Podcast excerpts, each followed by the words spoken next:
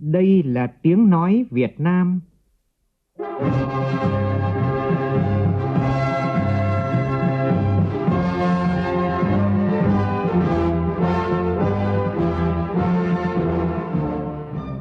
là tiếng nói Việt Nam,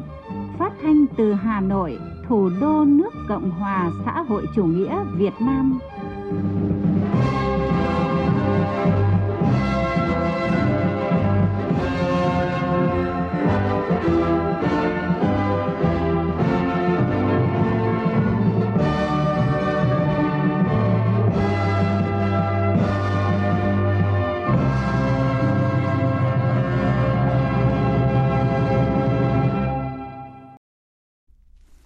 Kính chào quý vị và các bạn. Mời quý vị và các bạn nghe chương trình Thời sự trưa của Đài Tiếng Nói Việt Nam với những tin đáng chú ý sau.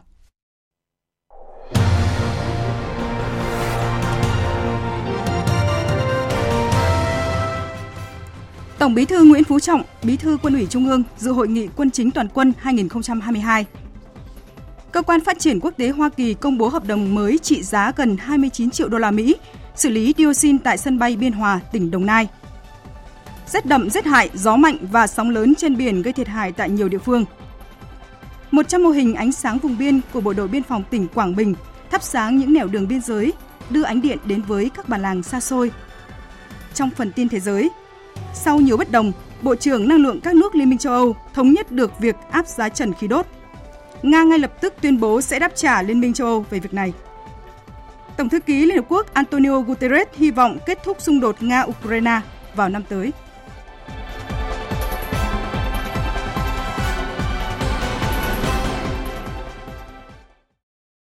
Bây giờ là tin chi tiết. Thưa quý vị và các bạn, sáng nay tại Hà Nội, Quân ủy Trung ương, Bộ Quốc phòng tổ chức Hội nghị Quân chính toàn quân 2022. Tổng Bí thư Nguyễn Phú Trọng, Bí thư Quân ủy Trung ương tới dự và phát biểu chỉ đạo hội nghị. Cùng dự có Đại tướng Phan Văn Giang, Ủy viên Bộ Chính trị, Phó Bí thư Quân ủy Trung ương, Bộ trưởng Bộ Quốc phòng. Đại tướng Lương Cường, Ủy viên Bộ Chính trị, Chủ nhiệm Tổng cục Chính trị Quân đội Nhân dân Việt Nam. Bí thư Trung ương Đảng, Tránh Văn phòng Trung ương Lê Minh Hưng, lãnh đạo các bộ ban ngành trung ương, các cơ quan đơn vị trực thuộc Bộ Quốc phòng. Phóng viên Văn Hiếu phản ánh. Năm 2022, Quân ủy Trung ương Bộ Quốc phòng đã lãnh đạo chỉ đạo toàn quân đoàn kết, thống nhất, nỗ lực phấn đấu, hoàn thành toàn diện các mục tiêu nhiệm vụ năm 2022 với kết quả cao hơn năm trước. Nổi bật là thường xuyên nắm chắc, dự báo đúng tình hình, kịp thời tham mưu với Đảng, Nhà nước, xử lý linh hoạt, hiệu quả các tình huống, không để bị động, bất ngờ, nhất là chủ trương đối sách bảo vệ chủ quyền lãnh thổ, biên giới, biển đảo. Toàn quân duy trì thực hiện nghiêm nền nếp, thực hiện chế độ sẵn sàng chiến đấu, quản lý chặt chẽ vùng trời, vùng biển, biên giới, nội địa và không gian mạng. Các cấp chủ động rà soát, bổ sung hoàn thiện hệ thống văn kiện tác chiến. Đặc biệt, toàn quân đã triển khai đồng bộ các nhiệm vụ, giải pháp xây dựng Đảng bộ quân đội vững mạnh về chính trị, tư tưởng, đạo đức, tổ chức và cán bộ, thực hiện các mặt công tác cán bộ đúng quy trình, quy định, phù hợp với tổ chức biên chế mới, làm tốt công tác kiểm tra, giám sát, xử lý nghiêm tổ chức đảng, đảng viên vi phạm. Bày tỏ vui mừng tới dự hội nghị đúng vào dịp kỷ niệm 78 năm ngày thành lập Quân đội Nhân dân Việt Nam 22 tháng 12 năm 1944, 22 tháng 12 năm 2022, 33 năm Ngày hội Quốc phòng toàn dân và 50 năm chiến thắng Hà Nội Điện Biên Phủ trên không. Tổng Bí thư Nguyễn Phú Trọng cho biết, năm nay với sự nỗ lực của toàn Đảng, toàn dân, toàn quân và cả hệ thống chính trị, đất nước ta vẫn tiếp tục đạt được nhiều thành tựu quan trọng trên các lĩnh vực chính trị, xã hội cơ bản ổn định, kinh tế phục hồi tích cực, công tác xây dựng chỉnh đốn đảng, đấu tranh phòng chống tham nhũng tiêu cực đạt nhiều kết quả quan trọng. Quốc phòng, an ninh, đối ngoại được tăng cường, tiềm lực, vai trò, vị thế của đất nước tiếp tục được nâng cao. Đó là những thành tựu rất rõ rệt, đáng mừng, góp phần củng cố niềm tin của nhân dân đối với Đảng, Nhà nước và chế độ xã hội chủ nghĩa, khơi dậy, thúc đẩy mạnh mẽ khát vọng phát triển nhanh, bền vững đất nước. Theo Tổng Bí thư, trong thành tựu chung của đất nước, quân đội ta đã có những đóng góp quan trọng, rất đáng khen ngợi. Sau khi phân tích, làm rõ tình hình thế giới khu vực, dự báo còn diễn biến phức tạp, khó lường, tiềm ẩn nhiều yếu tố mất ổn định, có những vấn đề sự việc xảy ra ngoài dự báo. Tổng Bí thư Nguyễn Phú Trọng đề nghị triển khai thực hiện nghiêm túc, chặt chẽ và có hiệu quả rõ rệt nghị quyết số 05 của Bộ Chính trị về tổ chức quân đội nhân dân Việt Nam giai đoạn 2021-2030. Đây là vấn đề rất lớn, rất hệ trọng liên quan đến công tác tư tưởng, công tác chính sách. Quá trình thực hiện phải chặt chẽ, kiên quyết, kiên trì có lộ trình bước đi thích hợp không chủ quan nóng vội phát huy tốt vai trò trách nhiệm của các cơ quan đơn vị kết hợp chặt chẽ công tác tư tưởng với công tác chính trị công tác chính sách, kịp thời phát hiện, giải quyết các vấn đề phát sinh, không làm ảnh hưởng đến các mặt công tác khác. Quản lý tốt cơ sở vật chất, tài sản, vật tư, trang thiết bị, chống thất thoát lãng phí, bảo đảm an toàn tuyệt đối. Triển khai xây dựng đồng bộ các quy định về chức năng nhiệm vụ, bảo đảm mọi mặt hoạt động của các đơn vị được điều chỉnh nhịp nhàng, hiệu quả sau điều chỉnh sắp nhập toàn quân phải giữ vững được sự ổn định sức mạnh chiến đấu phải mạnh lên đáp ứng tốt hơn yêu cầu nhiệm vụ Sáng nay tại nhà Quốc hội, Ủy ban Thường vụ Quốc hội đã tổ chức hội nghị triển khai nghị quyết số 560 hướng dẫn việc tổ chức thực hiện hoạt động giám sát văn bản quy phạm pháp luật của Hội đồng dân tộc. Ủy ban của Quốc hội, Chủ tịch Quốc hội Vương Đình Huệ dự hội nghị. Phản ánh của phóng viên Lê Tuyết.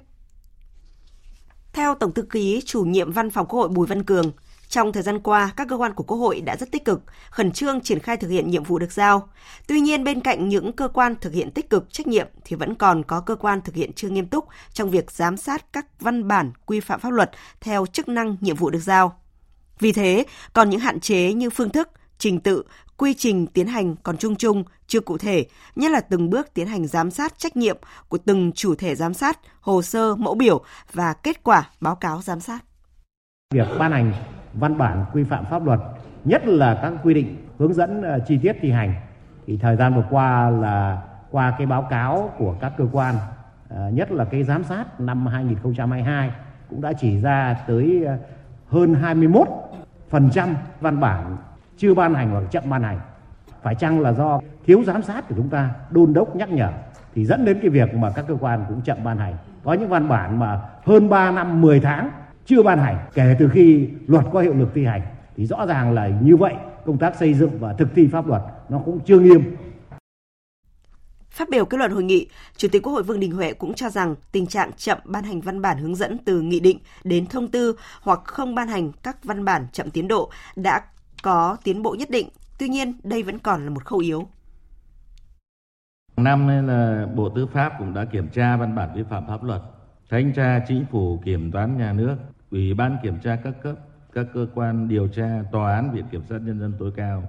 phát hiện không ít các cái trường hợp vi phạm pháp luật trong cái lĩnh vực ban hành văn bản vi phạm pháp luật này. Các ông chí chỉ nói chậm tiến độ thứ là không đúng đâu. Chậm là một phần thôi những ban hành sai thẩm quyền hoặc là sai về quy định pháp luật mà phải bị bỏ. Thế nhưng nhiều cái trường hợp chúng ta là xử lý không có nghiêm, không có kịp thời. Những cái vi phạm trong cái lĩnh vực văn bản này kể cả vấn đề chậm tiến độ rồi là quy định những cái vấn đề trồng chéo rồi sai quy định pháp luật vân vân nó vừa gây cản trở vừa gây ách tắc vừa gây ra những cái lãng phí thất thoát trong các cái lĩnh vực thậm chí là nó còn liên quan đến cả việc là tham nhũng và tiêu cực nữa có những lỗi là vô tình, nhưng có những lỗi là cũng là cố ý. Mà cố ý đây là thực chất là tham nhũng chính sách chứ còn gì nữa. Chủ tịch Quốc hội Vương Đình Huệ đề nghị trong thời gian tới cần nghiêm túc quán triệt thực hiện nghị quyết số 560, phân công trách nhiệm giám sát theo lĩnh vực phụ trách ở từng cơ quan đơn vị, giám sát thường xuyên kết hợp với giám sát theo chuyên đề, đồng thời chỉ rõ trách nhiệm của tổ chức cá nhân để xảy ra sai phạm, cũng cần xác định trách nhiệm của cơ quan giám sát là Hội đồng dân tộc cùng các cơ quan của Quốc hội, góp phần ngăn ngừa tiêu cực trong tổ chức thực thi pháp luật, kiến tạo phát triển đất nước. Thưa quý vị và các bạn, nhằm bảo đảm trật tự an toàn giao thông trong dịp Tết Dương lịch, Tết Nguyên đán Quý Mão và lễ hội Xuân 2023, Thủ tướng Chính phủ Phạm Minh Chính vừa ký công điện yêu cầu Ủy ban An toàn giao thông quốc gia, các bộ ngành, tổ chức chính trị xã hội và Ủy ban nhân dân tỉnh thành phố trực thuộc trung ương căn cứ chức năng, nhiệm vụ, chỉ đạo và tổ chức thực hiện các nhiệm vụ và giải pháp sau. Đẩy mạnh tuyên truyền vận động nhân dân và người tham gia giao thông tự giác chấp hành pháp luật về an toàn giao thông, tuân thủ hiệu lệnh và hướng dẫn của lực lượng chức năng, nhường nhịn, giúp đỡ nhau khi tham gia giao thông, chủ động tham gia giao thông an toàn và thực hiện đã uống rượu bia, không lái xe, không phóng nhanh, vượt ẩu, không chở quá số người quy định, đội mũ bảo hiểm đạt chuẩn khi đi mô tô, xe máy, xe đạp điện, phòng tránh tai nạn đường ngang, đường sắt và đường thủy nội địa. Tăng cường tuần tra kiểm soát, xử lý nghiêm các hành vi vi phạm trật tự an toàn giao thông đường bộ, đường sắt, đường thủy, chú trọng kiểm tra, phát hiện và xử phạt các hành vi vi phạm nâng cao năng lực, chất lượng dịch vụ vận tải hành khách, đáp ứng nhu cầu đi lại của người dân, đảm bảo an toàn giao thông và phòng dịch COVID-19, giảm thiểu tình trạng chậm, hủy chuyến, không để hành khách về quê ăn Tết chậm do thiếu phương tiện. Xử lý nghiêm tổ chức các cá nhân liên quan tới tình trạng xe dù, bến cóc, hành vi tăng giá vé trái quy định. Có phương án tổ chức, điều tiết, phân luồng giao thông, kịp thời giải tỏa, không để phát sinh ùn tắc kéo dài khi có sự cố về giao thông, nhất là trong thời điểm trước kỳ nghỉ Tết Nguyên đán trên các tuyến trục chính ra vào thủ đô Hà Nội và Thành phố Hồ Chí Minh, các tuyến kết nối nhà ga, sân bay, bến cảng và khu vực tổ chức lễ hội xuân. Cơ quan nhà nước chủ động phối hợp với cộng đồng doanh nghiệp để nhận diện các nút thắt, tháo gỡ điểm nghẽn pháp lý để doanh nghiệp Việt Nam nâng cao năng lực cạnh tranh của doanh nghiệp cũng như là năng lực cạnh tranh của quốc gia. Đó là khẳng định của Phó Thủ tướng Thường trực Chính phủ Phạm Bình Minh tại Diễn đàn Kinh doanh và Pháp luật năm 2022 với chủ đề Nhận diện tháo gỡ vướng mắc pháp lý hỗ trợ doanh nghiệp phục hồi, phát triển do Bộ Tư pháp tổ chức sáng nay tại Hà Nội. Tin của phóng viên Quang Chính.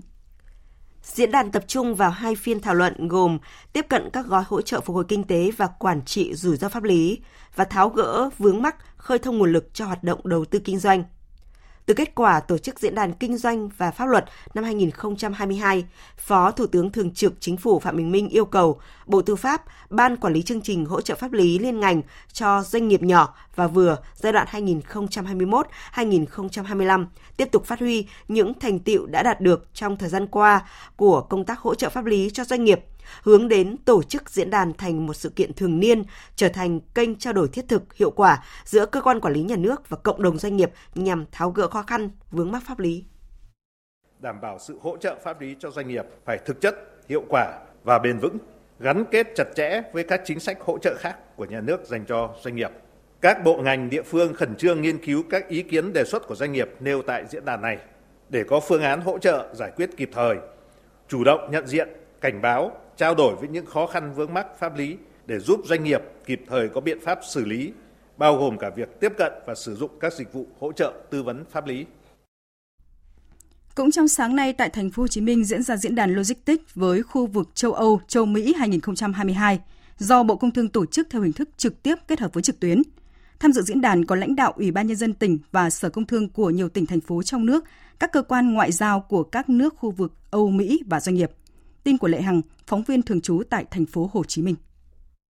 Phát biểu khai mạc diễn đàn, lãnh đạo Bộ Công Thương cho biết, ngành logistics Việt Nam đã có những bước tiến đáng kể. Logistics tăng trưởng nhanh và ổn định với mức tăng trưởng trung bình 14 đến 16% mỗi năm, đóng góp vào GDP 4 đến 5%. Đến hết tháng 11 năm 2022, kim ngạch thương mại giữa Việt Nam và khu vực châu Âu châu Mỹ tăng 11,8%, đạt 212 tỷ đô la Mỹ trong đó xuất khẩu đạt 171 tỷ đô la Mỹ, tăng gần 16% so với cùng kỳ năm trước. Tại diễn đàn, các doanh nghiệp đã chia sẻ kinh nghiệm để giảm chi phí, nâng cao hiệu quả dịch vụ logistics. Đó là doanh nghiệp cần nắm rõ quy định, điều kiện thông quan ở các cảng quốc tế, các giải pháp tối ưu hóa chi phí logistics và tận dụng mạng lưới kết nối đồng bộ của các công ty vận tải lớn nước ngoài để mở ra các kênh vận tải mới. Còn ở trong nước thì doanh nghiệp cần chú trọng đến kết nối hạ tầng dịch vụ logistics phục vụ xuất khẩu nông sản vùng đồng bằng sông Cửu Long. Vì hiện nay chi phí logistics tuyến vận chuyển nước ngoài đã giảm, nhưng chi phí trong nước thì vẫn còn ở mức cao. Ông Nguyễn Chánh Phương, Phó Chủ tịch Hội Mỹ nghệ và chế biến gỗ thành phố Hồ Chí Minh cho rằng chi phí logistics trong nội địa sẽ có xu hướng lên cao hơn nữa nếu không giải quyết vấn đề lưu thông. Hiện nay, các tỉnh thành đã có quy hoạch các tuyến đường sông, đường bộ. Nhiều doanh nghiệp đang hy vọng tuyến đường vành đai 3, vành đai 4 được đẩy nhanh, kết nối với hệ thống cảng ở Đồng Nai, thành phố Hồ Chí Minh thì sẽ giảm được chi phí logistics. Thưa quý vị và các bạn, công ty cổ phần lọc hóa dầu Bình Sơn đã về đích năm nay với tất cả các chỉ tiêu tài chính và sản xuất kinh doanh đều vượt kế hoạch và tăng cao so với năm ngoái. Thông tin đưa ra tại hội nghị tổng kết công tác Đảng, công tác sản xuất kinh doanh năm nay và triển khai nhiệm vụ năm sau diễn ra ngày hôm qua. Theo đó, nhà máy lọc dầu Dung Quất đã về đích chỉ tiêu sản lượng cả năm sớm 23 ngày với gần 6 triệu 500 nghìn tấn sản phẩm. Dự kiến cả năm 2022, nhà máy lọc dầu Dung Quất sẽ sản xuất khoảng 7 triệu tấn sản phẩm các loại. Đặc biệt, nhà máy lọc dầu Dung Quất đã chinh phục giới hạn vận hành an toàn nhà máy lọc dầu Dung Quất với công suất cao nhất lên tới 112%, so với chỉ tiêu kế hoạch là 103% công suất thiết kế. Với kết quả sản xuất kinh doanh như vậy, doanh thu cả năm nay của nhà máy lọc dầu Bình Sơn là ước đạt là 165.500 tỷ đồng, nộp ngân sách nhà nước khoảng 18.000 tỷ đồng.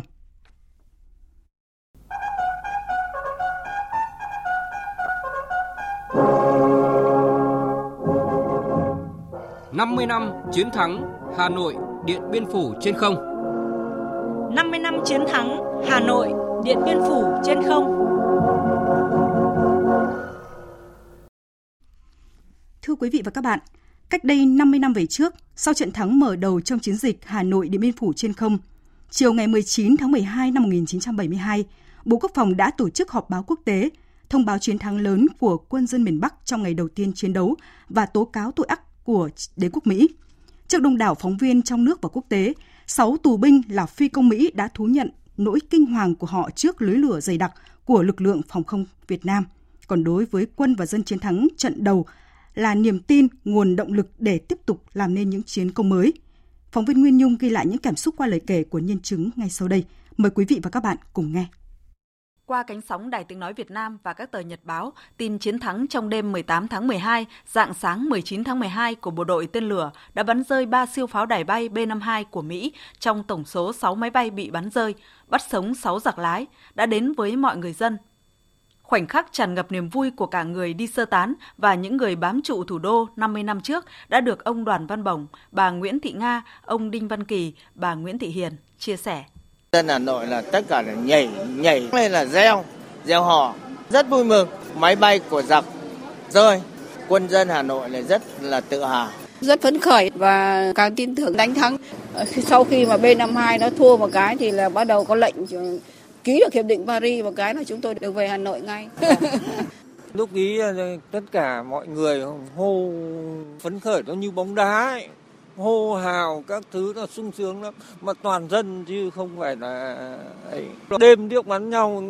toàn trèo lên trần để nhìn để xem. Đẹp lắm, cũng như mình xem pháo hoa.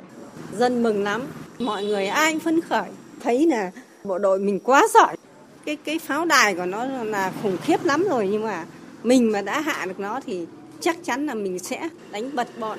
Mỹ ra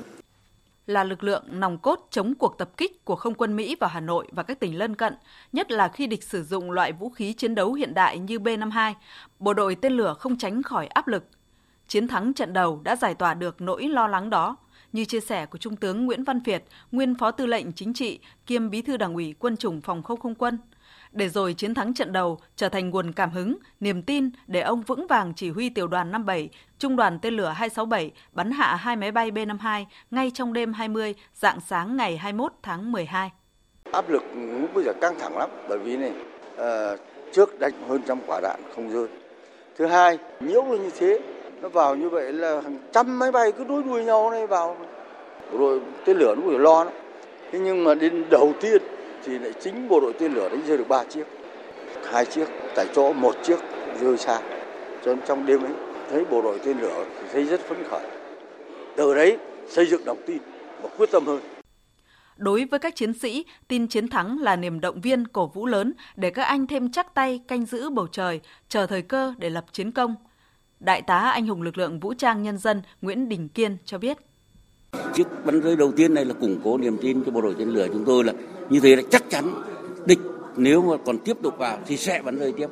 Từ cái có cái chiếc bắn rơi đầu tiên đấy thì sau này chúng tôi bắn rơi được nhiều hơn. Tối 19 tháng 12 thì tiểu đoàn bọn tôi bắn rơi một chiếc. Sáng 20 rằng ngày 21 tháng 12 thì tiểu đoàn chúng tôi trong 10 phút bắn rơi hai cái B52. Sáng 22 tháng 12 thì uh, tiếp tục bắn rơi một cái B52 nữa.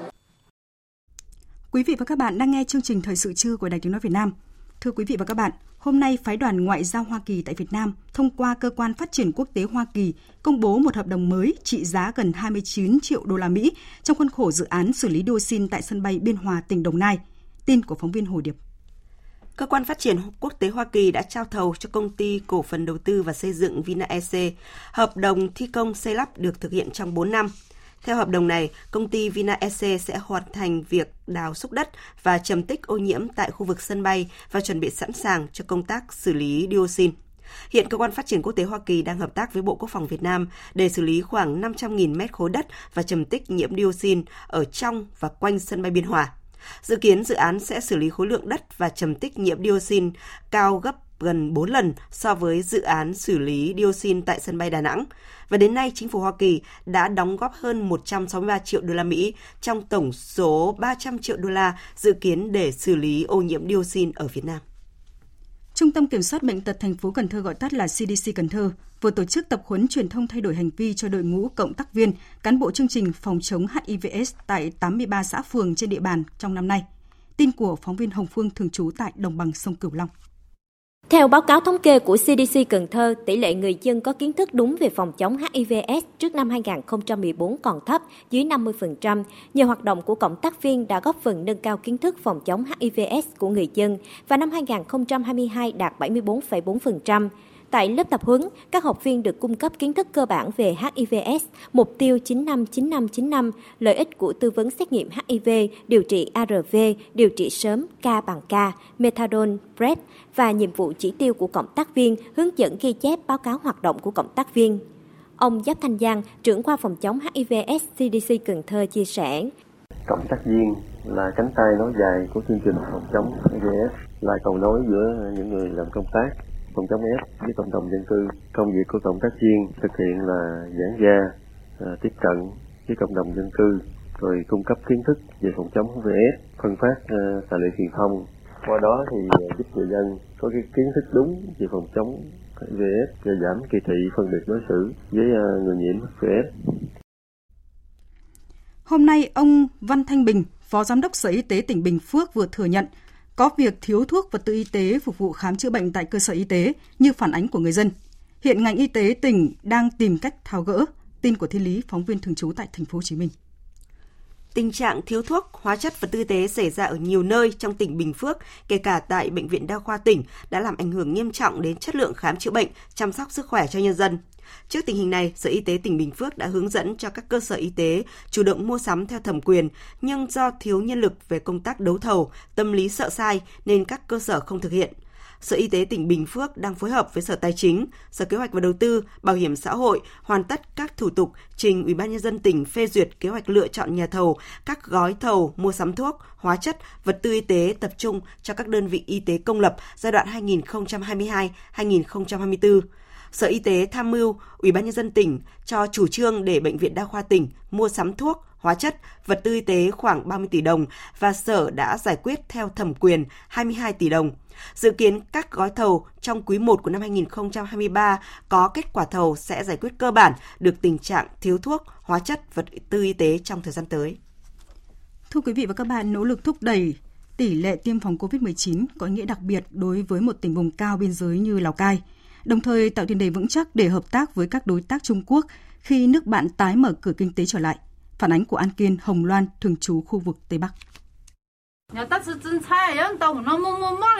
Những ngày cuối năm, đội tiêm chủng lưu động xã Thượng Hà, huyện Bảo Yên, tỉnh Lào Cai vẫn lặn lội tới từng thôn bản để tuyên truyền vận động bà con tiêm phòng COVID-19. Bà Hoàng Thị My, cán bộ trạm y tế xã, chia sẻ.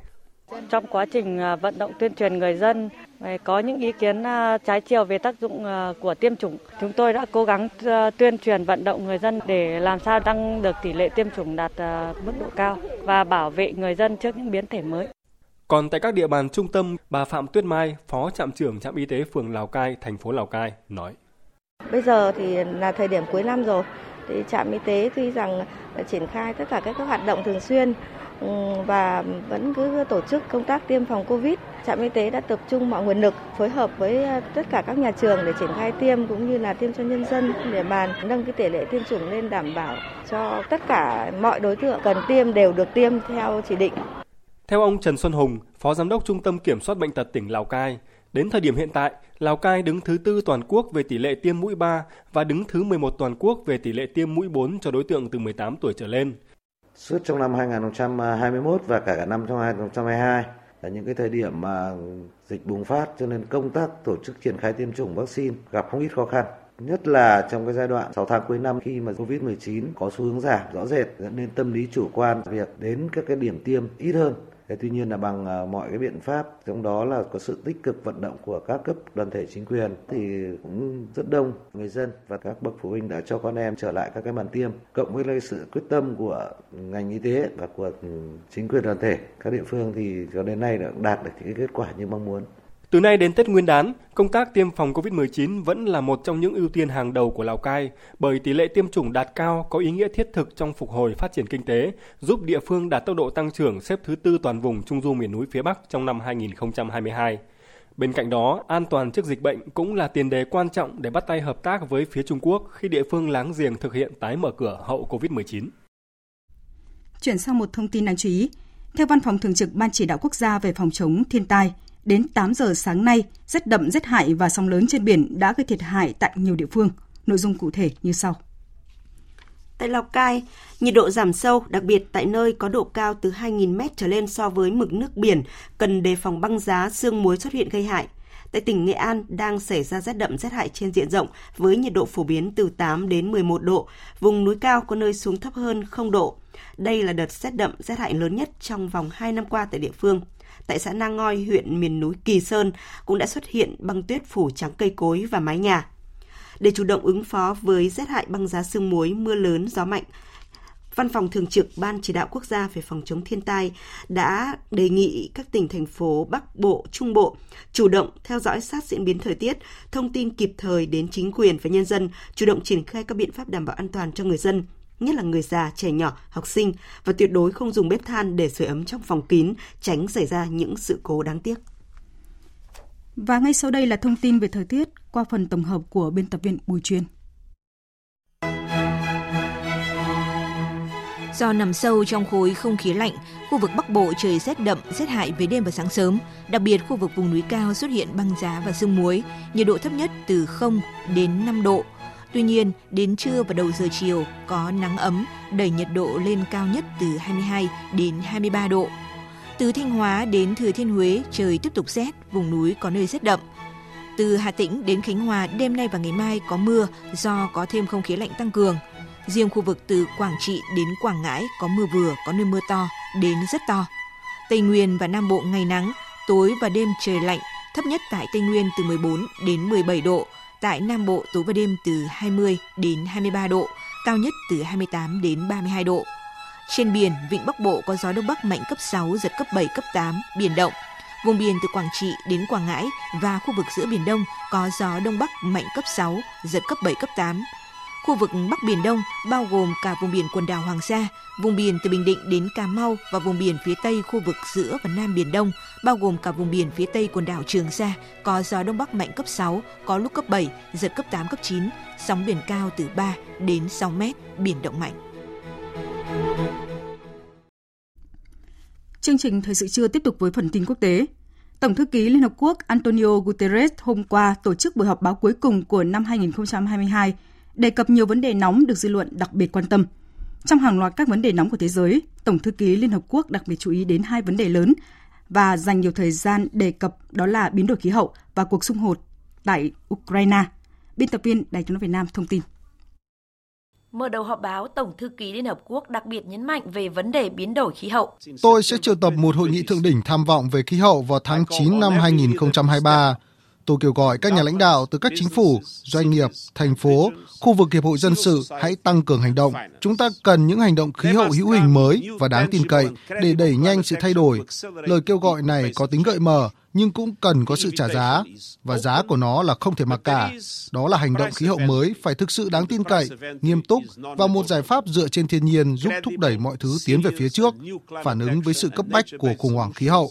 Đó cũng là một hội nghị thượng đỉnh không vô nghĩa, không có ngoại lệ, không có sự thỏa hiệp và không có chỗ cho những kẻ bàn lùi, những kẻ phá hoại thiên nhiên, những kẻ chỉ biết đổ lỗi. Các quốc gia trên thế giới đang chịu áp lực phải đảm bảo lượng khí thải được cắt giảm một nửa vào năm 2030 và giảm xuống mức 0% vào năm 2050. Đây được xem là con đường duy nhất để duy trì mục tiêu giữ cho nhiệt độ trái đất không tăng quá 1,5 độ. Về cuộc xung đột tại Ukraine, Tổng thư ký Liên Hợp Quốc kêu gọi cộng đồng quốc tế nỗ lực hết sức để đạt được một giải pháp hòa bình cho cuộc xung đột giữa Nga và Ukraine trước cuối năm 2023 nhằm giảm thiểu những tác động đối với hai bên cũng như đối với nền kinh tế toàn cầu. Tôi cực kỳ tin tưởng rằng trong năm 2023, chúng ta sẽ đạt được hòa bình ở Ukraine. Tôi đã nhiều lần đề cập đến những hậu quả của xung đột đối với người dân Ukraine, những hậu quả đối với xã hội và nền kinh tế Nga, những hậu quả đối với nền kinh tế toàn cầu, đặc biệt là đối với các nước đang phát triển khi mà giá lương thực và năng lượng cao cùng với tất cả những khó khăn khác như tôi cũng đã đề cập đến việc thiếu không gian tài khóa và tình trạng bất bình đẳng gia tăng nghiêm trọng mà các nước đang phát triển đang phải gánh chịu. Tất cả những điều này là lý do để chúng ta cần làm mọi thứ có thể để đưa ra một giải pháp hòa bình trước cuối năm 2023. Ngoài hai vấn đề trên, tại cuộc họp báo, người đứng đầu Liên Hợp Quốc cũng đề cập đến những điểm sáng về giải quyết xung đột bằng ngoại giao tại Ethiopia, Congo và kêu gọi giải pháp thực tế cho các vấn đề toàn cầu khác như vấn đề hạt nhân Iran, vấn đề người di cư. Thưa quý vị và các bạn, sau nhiều bất đồng, hôm qua Bộ trưởng Năng lượng các nước Liên minh châu Âu cũng đã thống nhất được việc áp giá trần khí đốt ở mức 180 euro 1 MWh nhằm kiểm chế giá khí đốt leo thang và ngăn chặn khủng hoảng năng lượng kéo dài. Tin của phóng viên Quang Dũng, thường trú Đài Tiếng Nói Việt Nam tại Pháp, theo dõi khu vực Tây Âu. Theo đó, nếu giá giao dịch khí đốt trên sàn TTF của Hà Lan, vốn được xem là tiêu chuẩn của châu Âu, vượt quá mức 180 euro trên 1 MWh trong 3 ngày liên tiếp, thì cơ chế giá trần sẽ được kích hoạt, cho phép châu Âu vô hiệu hóa mọi giao dịch khí đốt cao hơn mức giá trên. Đây được xem là biện pháp mới nhất và cũng là khó đạt được đồng thuận nhất mà các nước Liên minh châu đưa ra trong nỗ lực kiềm chế giá khí đốt, qua đó sớm chấm dứt cuộc khủng hoảng năng lượng. Mức giá trần 180 euro trên 1 MWh được thông qua cũng thấp hơn rất nhiều, chỉ bằng 1 phần 2 mức giá trần 275 euro 1 MWh mà Ủy ban châu Âu đề xuất hồi cuối tháng 11 vừa qua. Hiện tại, giá giao dịch khí đốt trên sàn TTF của Hà Lan dao động quanh mức 140 euro 1 MWh. Con số này thấp hơn nhiều mức giá kỷ lục 340 euro 1 MWh hồi tháng 8 năm 2022, nhưng hiện vẫn cao gần gấp đôi giá khí đốt tại châu Âu cách đây một năm. Phát biểu tại Bruxelles sau khi biện pháp áp giá trần khí đốt được thông qua, Ủy viên phụ trách năng lượng của Ủy ban châu Âu bà Kadri Simpson nhận định, Mặc dù việc thống nhất được biện pháp hạn chế giá khí đốt là rất quan trọng, nhưng điều quan trọng nữa là cần phải đẩy mạnh việc biến các nỗ lực mua chung khí đốt trở thành hiện thực. Ngoài ra, châu Âu cũng có thể tạo ra một chỉ số bổ sung liên quan đến khí tự nhiên hóa lỏng và tăng cường sự đoàn kết trong vấn đề năng lượng. Cơ chế điều tiết thị trường cũng chỉ có thể có tác dụng tốt nếu đi cùng với các biện pháp khác là tiết kiệm khí đốt và hỗ trợ người tiêu dùng support to consumers. Việc áp giá trần khí đốt sẽ được các nước Liên minh châu Âu chính thức áp dụng từ ngày 15 tháng 2 năm 2023. Tuy nhiên, Ủy ban châu Âu có thể lập tức ngừng áp giá trần nếu đánh giá biện pháp này mang đến các hậu quả tiêu cực nhiều hơn cho các nước châu Âu, như việc làm gián đoạn nguồn cung, tác động đến cơ chế hỗ trợ khí đốt giữa các nước hay khiến cho các nỗ lực cắt giảm tiêu dùng khí đốt tại châu Âu bị ảnh hưởng. Cũng trong ngày hôm qua, thư ký báo chí của Tổng thống Nga Peskov tuyên bố việc Liên minh châu Âu áp trần giá khí đốt của nước này là những nỗ lực không thể chấp nhận được và Nga sẽ đáp trả. Phóng viên Anh Tú thường trú tại Liên bang Nga đưa tin. Theo thư ký báo chí của Tổng thống Nga Dmitry Peskov, các biện pháp hạn chế hiện tại là hành vi vi phạm quy trình định giá thị trường. Bất kỳ đề cập nào đến trần đều không thể chấp nhận được và tất nhiên sẽ mất thời gian để cân nhắc cẩn thận những ưu và nhược điểm khi đưa ra quyết định. Ông Peskov tuyên bố, giống như trường hợp đưa ra quyết định tương tự liên quan đến dầu mỏ, Nga sẽ đáp trả theo đại sứ về nhiệm vụ đặc biệt của Bộ Ngoại giao Nga Yuri Senturin, giá trần đối với khí đốt có thể dẫn đến suy thoái thị trường. Ngoài ra, mức độ không chắc chắn sẽ tăng lên. Chuyển sang một thông tin đáng chú ý. Tổng thống Nga Putin đã có chuyến thăm Belarus và hội đàm với Tổng thống nước này. Phát biểu tại cuộc họp báo về kết quả hội đàm, ông Putin cho biết là đàm phán mở rộng đạt kết quả tốt. Anh Tú, Đài Tiếng Nói Việt Nam thường trú tại Liên bang Nga, thông tin. Tổng thống Putin cho biết, trong cuộc hội đàm, hai bên đã thảo luận chi tiết về các vấn đề hình thành không gian phòng thủ chung và đảm bảo an ninh của nhà nước liên minh, cũng như hợp tác trong khuôn khổ Tổ chức Hiệp ước An ninh Tập thể. Có tính đến thực tế là Chủ tịch CSTO sẽ được chuyển cho Belarus từ ngày 1 tháng 1 năm 2023. Hai bên nhất trí tiếp tục cùng nhau thực hiện mọi biện pháp cần thiết để bảo đảm an ninh của Nga Belarus một cách tin cậy, thực hiện việc chuyển giao vũ khí cần thiết cho nhau và cùng tham gia sản xuất các thiết bị quân sự mới, Tôi cho rằng có thể tiếp tục thực hiện các đề xuất của Tổng thống Belarus về việc huấn luyện phi hành đoàn máy bay chiến đấu của quân đội Belarus vốn đã được chuyển đổi để có thể sử dụng đạn phóng từ trên không với đầu đạn đặc biệt. Các biện pháp phối hợp như vậy là cực kỳ quan trọng liên quan đến tình hình căng thẳng ở biên giới bên ngoài của nhà nước liên minh. Tổng thống Putin nhấn mạnh Nga và Belarus là đồng minh và đối tác chiến lược thân thiết. Sự hợp tác giữa hai bên đang phát triển trên nguyên tắc tôn trọng lẫn nhau và cân nhắc lợi ích của nhau. Về phần mình, Tổng thống Belarus Alexander Lukashenko cho biết, dựa trên tình hình hiện tại dọc theo chu vi biên giới của nước này, ông đã thảo luận với Tổng thống Putin về một số chi tiết hợp tác quan trọng trong lĩnh vực an ninh quân sự. Về tình hình dịch COVID-19 trên thế giới, tại Hàn Quốc, số ca nhiễm COVID-19 mới hàng ngày đã vượt ngưỡng 87.000 ca, mức cao nhất trong 3 tháng trở lại đây. Tỷ lệ tử vong do mắc COVID-19 vẫn ở mức là 0,11%. Hàn Quốc đang có nhiều lo ngại về sự tái bùng phát lây nhiễm trong mùa đông. Sự phục hồi của đường cong virus cũng đã gây áp lực buộc chính phủ Hàn Quốc phải cân nhắc đến việc dỡ bỏ quy định đeo khẩu trang trong không gian kín, quy định phòng dịch cuối cùng còn lại ở Hàn Quốc kể từ khi đại dịch này bùng phát mạnh gần 3 năm trước. Trước bối cảnh COVID-19 đang lan rộng nhanh và mạnh sau khi nới lỏng phòng chống dịch, nhiều tỉnh thành ở Trung Quốc đã quyết định là cho phép những người mắc bệnh không có triệu chứng, thậm chí có triệu chứng nhưng mà nhẹ được phép đi lại. Bích Thuận, phóng viên Đài Tiếng nói Việt Nam thường trú tại Bắc Kinh, đưa tin. Sau khi Trung Quốc mạnh tay nới lỏng các biện pháp kiểm soát COVID-19, số ca bệnh trong cộng đồng ở nhiều địa phương đã gia tăng nhanh chóng. Tuy nhiên theo quy định mới, những người mắc bệnh nhẹ và không triệu chứng được phép điều trị tại nhà, nên số liệu thống kê chính thức luôn duy trì ở mức thấp. Dữ liệu vừa công bố hôm nay của Ủy ban Y tế Quốc gia cho thấy, Trung Quốc báo cáo 2.656 ca COVID-19 trong cộng đồng và thêm 5 trường hợp tử vong ở thủ đô Bắc Kinh, cùng 23 ca bệnh nặng trong ngày 19 tháng 12. Trong bối cảnh người bệnh tăng mạnh, gây ảnh hưởng đến hoạt động kinh tế và xã hội, nhiều địa phương ở nước này đã cho phép những người mắc COVID-19 không triệu chứng hoặc thậm chí có triệu chứng nhưng nhẹ có thể đến nơi làm việc. Chiết Giang và Trùng Khánh là những tỉnh thành đầu tiên đưa ra các thông báo này. Tiếp đó, tối ngày 19 tháng 12, thành phố Vu Hồ, tỉnh An Huy cũng ra thông báo tương tự và tuyên bố từ ngày này, cán bộ công chức các cơ quan đảng, chính quyền, đoàn thể các cấp, doanh nghiệp và đơn vị hành chính sự nghiệp trên địa bàn thành phố không có triệu chứng và triệu chứng nhẹ, có thể đi làm bình thường. Trước đó, hàng loạt các bệnh viện trên cả nước Trung Quốc đã kêu gọi nhân viên y tế tiếp tục làm việc nếu mắc COVID-19 triệu chứng nhẹ và không triệu chứng, do thiếu hụt nhân lực trầm trọng và áp lực chống dịch gia tăng nhanh chóng. Cũng tại Trung Quốc, trong cuộc họp báo ngày 18 tháng 12, ông Trần Trọng, Phó Tổng thư ký chính quyền tỉnh Chiết Giang yêu cầu các doanh nghiệp và đơn vị sự nghiệp cần quan tâm, có biện pháp tích cực và chuẩn bị từ trước tránh để xảy ra tình trạng lây nhiễm trên diện rộng trong cùng một đơn vị và cùng một thời điểm. Và cùng ngày, thành phố Trùng Khánh cũng đã ban hành thông báo về việc tiếp tục tối ưu hóa các biện pháp phòng chống COVID-19, khẳng định các trường hợp không triệu chứng không cần lấy mẫu xét nghiệm, cũng không cần dùng thuốc, đồng thời nêu rõ cán bộ công chức các cơ quan đảng chính quyền các cấp doanh nghiệp và đơn vị hành chính sự nghiệp trên địa bàn thành phố không có triệu chứng và triệu chứng nhẹ có thể đi làm bình thường khi làm tốt phòng hộ cá nhân căn cứ vào thể trạng và nhu cầu công việc. Thời sự tiếng nói Việt Nam Thông tin nhanh Bình luận sâu Tương tác đa chiều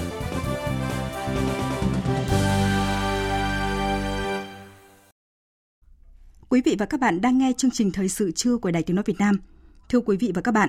trong 3 năm qua, Bộ đội Biên phòng tỉnh Quảng Bình đã xây dựng gần 100 mô hình ánh sáng vùng biên, thắp sáng những nẻo đường nơi biên giới, đưa điện đến với những bản làng xa xôi. Ánh sáng vùng biên đã góp phần quan trọng bảo đảm an ninh trật tự, nâng cao đời sống tinh thần nhân dân trên tuyến biên giới, tăng cường sự gắn bó giữa bộ đội và đồng bào, chung tay bảo vệ vững chắc chủ quyền an ninh biên giới quốc gia. Bài viết của phóng viên Thanh Hiếu tại miền Trung ngay sau đây. Mời quý vị và các bạn cùng nghe. Bản Dốc Mây, xã Trường Sơn, huyện Quảng Ninh, tỉnh Quảng Bình, nằm biệt lập giữa đại ngàn Trường Sơn, giáp biên giới hai nước Việt Nam, Lào. Không có đường đi lại, không có điện thắp sáng. Bà con bản Dốc Mây dường như sống tách biệt với bên ngoài, từ cung từ cấp.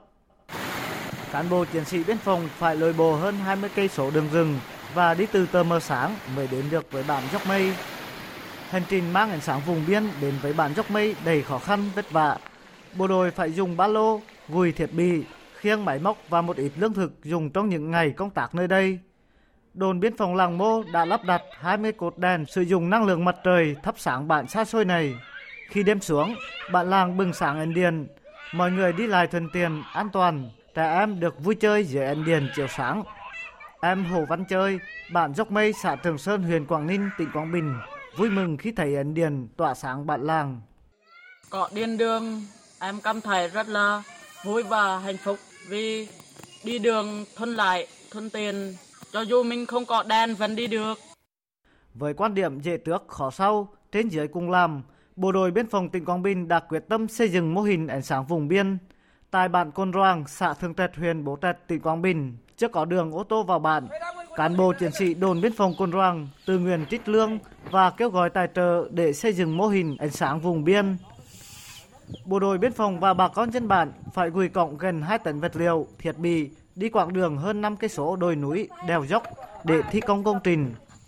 Từ 36 bộ cột đèn sử dụng năng lượng mặt trời trải dài gần 2 cây số, công trình ánh sáng vùng biên đã thắp sáng cả bản Côn Roàng. Ông Lê Công Toán, Bí thư huyện ủy Bố Trạch, tỉnh Quảng Bình cho biết, bộ đội biên phòng góp phần nâng cao đời sống vật chất, tinh thần của đồng bào trong điều kiện nguồn xây dựng cơ sở hạ tầng, công trình dân sinh của địa phương còn hạn chế. Lực lượng bộ đội biên phòng quan tâm thực hiện tốt công tác dân vận, xây dựng các mô hình dân vận như giúp đồng bào trong lúa nước, xây dựng ánh sáng vùng biên, đường bê tông.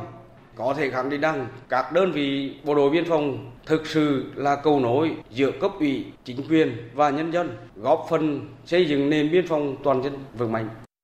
Mô hình ánh sáng vùng biên không chỉ có ở những bản làng xa xôi nơi biên giới mà còn đến với những vùng đồng bào có đào, với những bà con ngư dân vùng biên giới biển. cùng từ mô hình này, Bộ đội Biên phòng Quảng Bình đã xây dựng công trình tặng bà con bản Na Chắt cùng bản Lăng Khăng, tỉnh Khăm Muộn, nước bản Lào. Để hoàn thành hệ thống cột đèn đảm bảo tính thẩm mỹ và bền vững, Bộ đội Biên phòng đã lập xưởng cơ khí ngay tại trụ sở cũ của Bộ Chỉ huy Bộ đội Biên phòng với những người thờ tay ngang mang áo lính. Thiếu tá Nguyễn Ngọc Nhân, Tổ kỹ thuật Bộ đội Biên phòng tỉnh Quảng Bình cho biết, hàng nghìn cây cột đèn được trở về các bản làng rồi được những người thờ tay ngang đo đếm khảo sát lắp đặt. Tổ kỹ thuật đã thấy được cái ý nghĩa của cái chương trình và tổ kỹ thuật cũng đã khắc phục những cái khó khăn, cố gắng hoàn thành tốt cái nhiệm vụ cấp trên giao đảm bảo cái thời gian cũng như là cái chất lượng của công trình. Qua 3 năm thực hiện mô hình này, Bộ đội Biên phòng Quảng Bình xây dựng và đưa vào sử dụng 96 công trình ánh sáng vùng biên, trải dài hơn 90 cây số, thắp sáng các bản làng vùng biên giới. Đơn vị đã vận động hơn 4,5 tỷ đồng với hơn 3.500 ngày công của bộ đội và hơn 1.000 ngày công của người dân để thực hiện hóa ánh sáng vùng biên.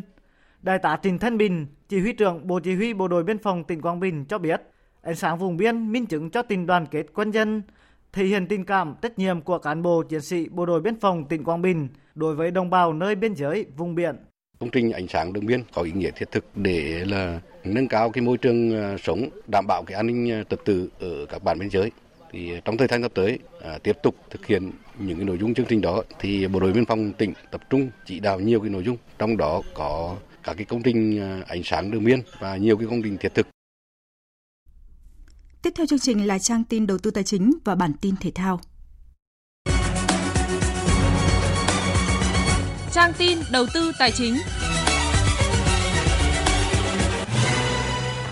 Thưa quý vị và các bạn, sáng nay áp lực từ thế giới giá vàng trong nước giảm, giá vàng SJC giảm khoảng 100.000 đồng mỗi lượng. Cụ thể lúc 11 giờ tại thành phố Hồ Chí Minh, công ty vàng bạc đá quý Sài Gòn niêm yết giá vàng SJC mua vào mức 66 triệu 200 000 đồng một lượng và bán ra 67 triệu đồng một lượng. Cùng thời điểm tại Hà Nội, công ty trách nhiệm hữu hạn Bảo Tín Minh Châu niêm yết giá vàng dòng Thăng Long mua vào là 52 triệu 690 000 đồng một lượng và bán ra 53 triệu 540 000 đồng một lượng. Sáng nay, Ngân hàng Nhà nước công bố tỷ giá trung tâm của đồng Việt Nam với đô la Mỹ ở mức 23.643 đồng một đô la Mỹ. Với biên độ cộng trừ 5% đang được áp dụng, tỷ giá trần mà các ngân hàng áp dụng hôm nay là 24.825 đồng một đô la Mỹ và tỷ giá sàn là 22.460 đồng một đô la Mỹ. Báo cáo mới công bố của Bộ Tài chính cho biết tính đến ngày 15 tháng 12, thu ngân sách năm 2022 đạt 1,69 triệu tỷ đồng, vượt 19,8% so với dự toán, cao hơn đến 78.000 tỷ đồng so với số đánh giá thực hiện cả năm đã báo cáo Quốc hội. Trong trường ngược lại, chi ngân sách nhà nước ước đạt sấp xỉ 1,45 triệu tỷ đồng, bằng 81,2% dự toán. Như vậy, tính đến ngày 15 tháng 12, ngân sách nhà nước bội thu ước 240.000 tỷ đồng. Ngân hàng Việt Nam Thịnh Vượng VPBank vừa áp dụng cơ chế giảm lãi suất cho vay cho cả kỳ hạn vay ngắn hạn và trung dài hạn lên tới 1,5% cho các khách hàng cá nhân và khách hàng doanh nghiệp nhỏ và vừa để phục vụ hoạt động sản xuất kinh doanh phục hồi và phát triển kinh tế. Bên cạnh chương trình cho vay khách hàng doanh nghiệp nhỏ và vừa, VPBank cũng đồng thời triển khai chương trình ưu đãi lãi suất dành cho khách hàng cá nhân với mục đích phục vụ hoạt động sản xuất kinh doanh. Tiếp theo là tin diễn biến trên thị trường chứng khoán. Thưa quý vị và các bạn, sau phiên giảm mạnh hôm qua, sáng nay thị trường chứng khoán Việt Nam tiếp tục mở cửa trong sắc đỏ trước áp lực từ thị trường chứng khoán thế giới. Nhiều mã bất động sản, ngân hàng, chứng khoán giảm giá. Chốt phiên giao dịch sáng nay, VN Index còn 1.016,19 điểm, HNX Index còn 207,57 điểm. Đầu tư tài chính biến cơ hội thành hiện thực. Đầu tư tài chính biến cơ hội thành hiện thực.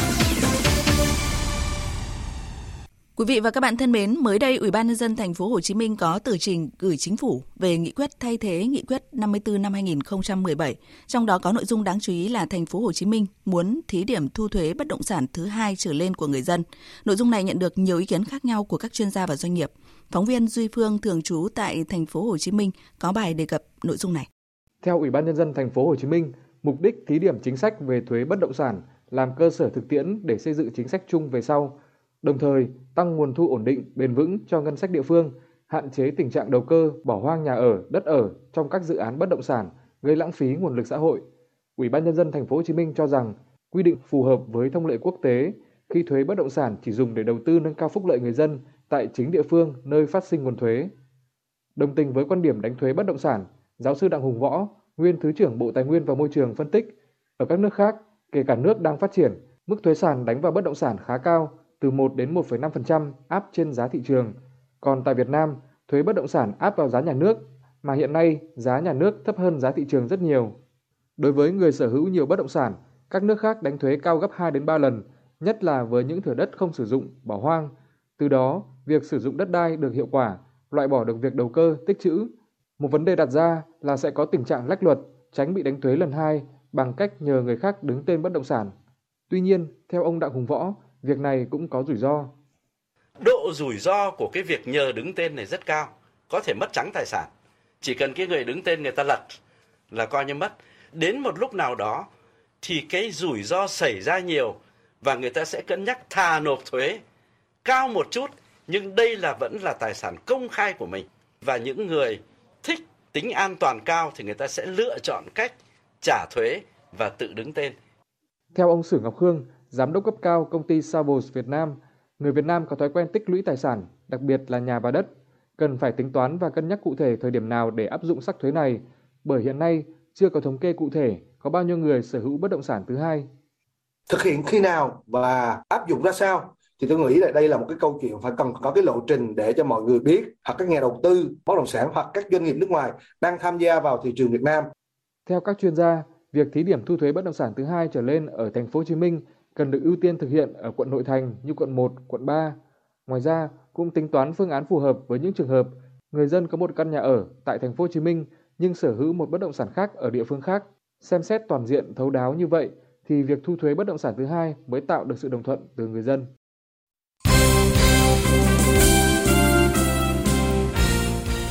Thưa quý vị và các bạn, hôm nay giải bóng đá vô địch Đông Nam Á AFF Cup 2022 chính thức khởi tranh với các trận đấu đầu tiên tại bảng A.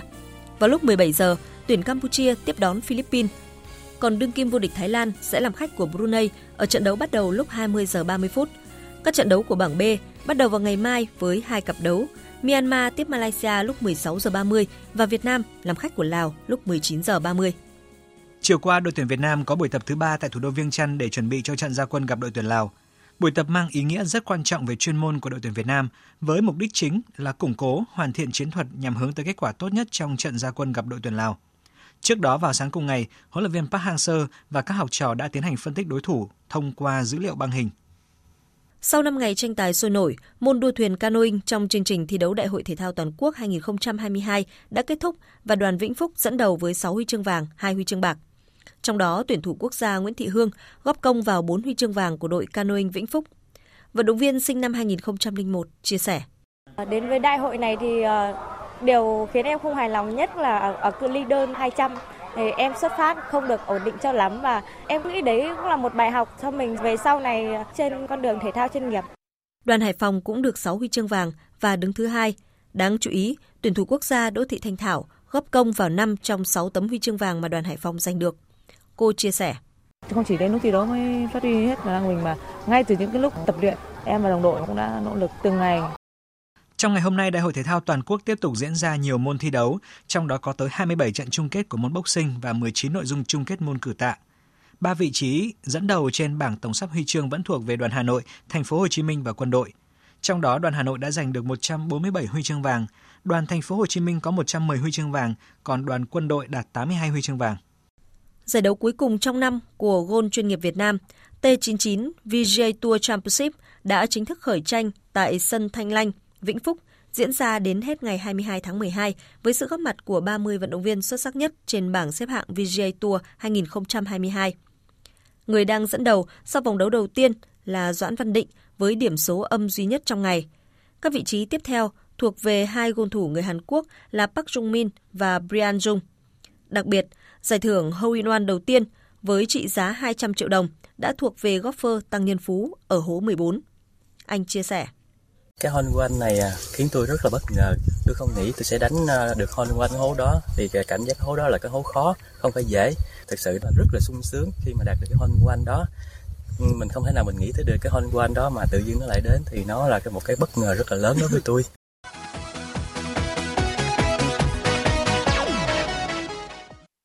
Sau khi giành chức vô địch World Cup 2022, sáng nay đội tuyển Argentina đã trở về nước trong sự chào đón nồng nhiệt của người hâm mộ quê nhà. Tổng thống Argentina, ông Alberto Fernandez khẳng định tạo mọi điều kiện tối đa cho đội tuyển nước nhà ăn mừng. Lực lượng an ninh của Argentina cũng lên kế hoạch cho sự kiện với một số lượng lớn nhân viên để đảm bảo an toàn cho các thành viên đội tuyển. Theo truyền thông Argentina, lễ mừng công và diễu hành diễn ra trong ngày hôm nay tại trung tâm thủ đô Buenos Aires.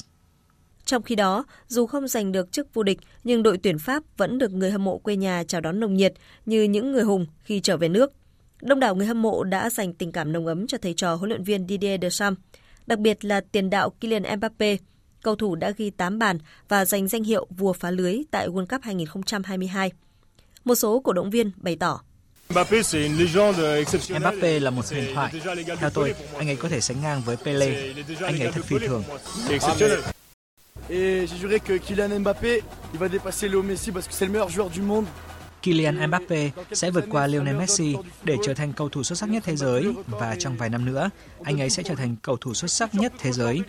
Anh ấy sẽ phá vỡ mọi kỷ lục. và chúng tôi luôn ủng hộ Kylian Mbappe. Sau khi trở về nước, các cầu thủ được nghỉ ngơi một thời gian ngắn và sẽ trở lại câu lạc bộ chủ quản tập luyện, tiếp tục chuẩn bị và thi đấu mùa giải 2022-2023. Một ngày sau trận chung kết World Cup 2022, tiền đạo Karim Benzema đã thông báo chia tay đội tuyển quốc gia. Benzema có tên trong danh sách 26 cầu thủ dự World Cup 2022 và sang Qatar cùng tuyển Pháp. Nhưng đến ngày 19 tháng 11, chỉ 3 ngày trước trận gia quân, anh được xác định chấn thương cơ tứ đầu đùi trái và phải rời đội trở lại Madrid để điều trị. Để có được ngày hôm nay, tôi đã cố gắng, đồng thời cũng mắc sai lầm và tôi tự hào về hành trình của mình. Benzema viết kèm bức ảnh trong màu áo tuyển Pháp trên Instagram ngày 19 tháng 12, đúng ngày sinh nhật tuổi 35. Tôi đã viết nên câu chuyện của mình và câu chuyện với đội tuyển Pháp đã khép lại. Dự báo thời tiết